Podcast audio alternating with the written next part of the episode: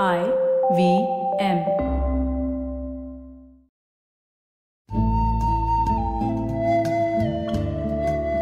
IVM के Hindi travel podcast टेढ़े मेढ़े रास्तों पर आपका स्वागत है टेढ़े मेढ़े रास्ते ही क्यों वो इसलिए कि घूमना भी तो ऐसे ही रास्तों की तरह पेचीदा और लगातार उतार चढ़ाव भरा होता है, जहाँ हर पल कुछ नया देखने और महसूस करने को मिलता रहता है। शर्त बस यही होती है कि आँख कान खुले रहने चाहिए।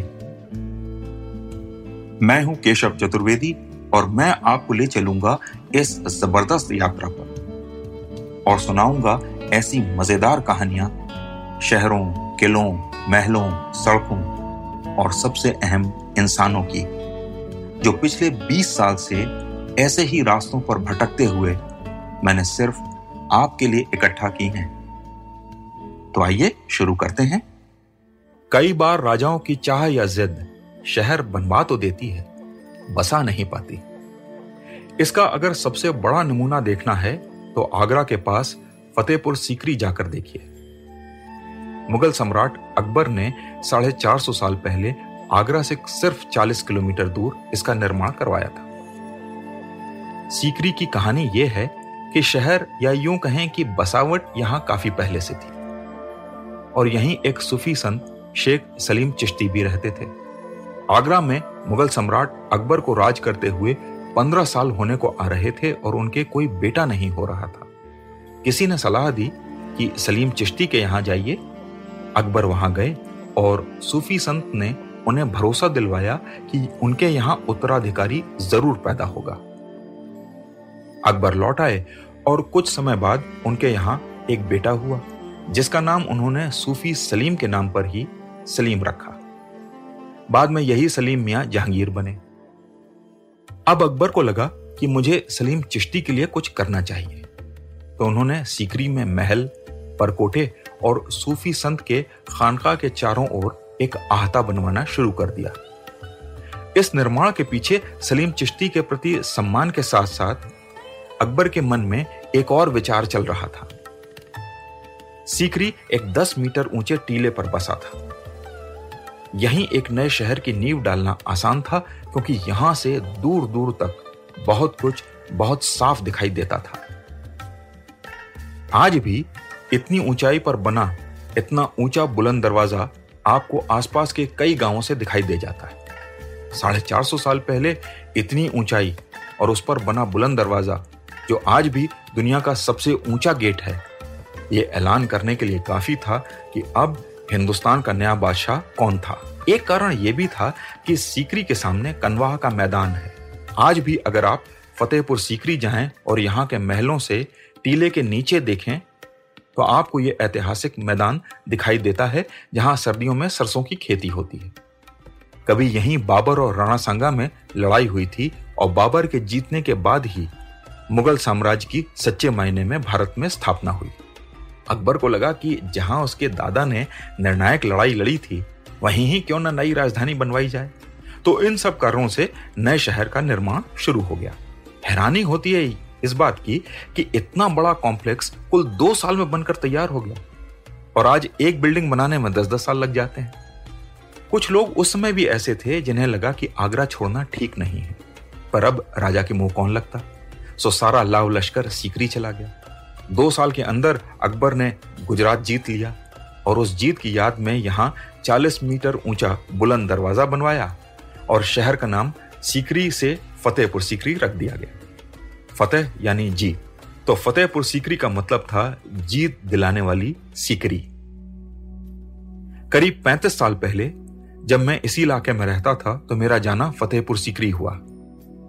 उस जमाने में सीकरी से कुछ किलोमीटर पहले सड़क के दोनों ओर भालू का करतब दिखाने वाले खड़े रहते थे और उनके भालू लगातार दो पैरों पर खड़े रहते थे।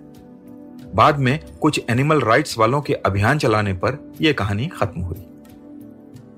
उस जमाने में एक चीज़ और होती थी। जैसे ही आप बुलंद दरवाजे के सामने सीढ़ियों पर चढ़ते थे तो छोटे छोटे बच्चे आपके पास आकर पैसा मांगते थे। और कहते थे, इसके एवज में वे दरवाजे के बगल में सीकरी की ऊँची दीवार से नीचे बाउली में छलांग लगाएँगे। दीवार की ऊंचाई और बाउली की गहराई देखकर डर लगता था कि कहीं इन कूदने वाले बच्चों की जान न चली जाए। लेकिन खेल खतरनाक होने के बावजूद बहुत से लोग पैसा देते थे और ये बच्चे छलांग लगाते थे। साथ ही जैसे ही आप बुलंद दरवाजे की आखिरी सीढ़ी पार करके दरवाजे के सामने खड़े होते थे तो गाइड आपके सर पर आहिस्ता से एक टोपी रखकर कहते थे, हुजूर, सर उठाकर बुलंद दरवाजे की बुलंदी तो देखिए। आपको उसकी ऊंचाई देखने के लिए सर पूरा उठाना पड़ता था और आपके सिर से टोपी सरक जाती थी। और गाइड मुस्कुरा कर कहता था, इस बुलंदी के आगे अच्छे अच्छों की पगड़ी उतर जाती है। पगड़ी उतरने के मायने यह भी होते हैं कि आपकी बेजती हुई है। हिंदी जानने वाले जानते हैं, पगड़ी उछलने या उतरने का क्या मतलब होता है। अभी कुछ साल पहले मैं फिर वहाँ गया, लेकिन देखकर मन खराब हो गया कि अब विदेशी पर्यटक तो क्या देश के भी पर्यटक ज़्यादा नहीं आते। फतेहपुर सीकरी खाली खाली लगता है, क्योंकि पर्यटक अब बहुत कम आते हैं, इसलिए स्थानीय लड़के उन्हें सीकरी के गेट पर ही घेरने की कोशिश करते हैं। और मुकाबला इतना कड़ा होता है कि आपस में लड़ते लड़ते वो पर्यटकों को ही धमकाने लगते हैं।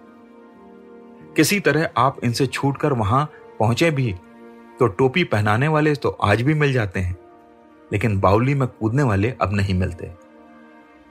इसका एक कारण है कि बाउली अब सूख गई है। उसमें कभी कदा ही पानी आता है। आज जिस पानी के कारण गरीब बच्चों ने अपना कर्तव्य दिखाना छोड़ दिया वही सम्राट अकबर के शहर छोड़ने का कारण भी बना। पानी की कमी और मन उचट जाने के कारण अकबर इस शहर को बसाने के चौदह साल बाद ही इसे छोड़ गया।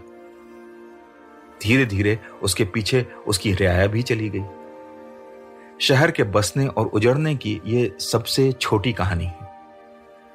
लेकिन एक अंग्रेज़ कवियत्री हैं लेटिटिया एलिजाबेथ लंडन। उन्होंने अपनी कविता फतेहपुर सिकरी में लिखा है कि कनवा के मैदान में जिन लोगों ने अपनी जान गंवाई, उनकी आत्माओं को कभी इस शहर का बसना मंजूर नहीं था। और शहनशाह का दिमाग फेर कर उन्होंने इस शहर को उजाड़ के अपना बदला ले लिया। तो आज टेढ़े मेढ़े रास्तों का सफ़र इसी मील के पत्थर पर खत्म होता है। अगली कड़ी में किस्सों के एक नए मोड़ पर मिलेंगे और फिर एक नए मील के पत्थर तक साथ चलेंगे।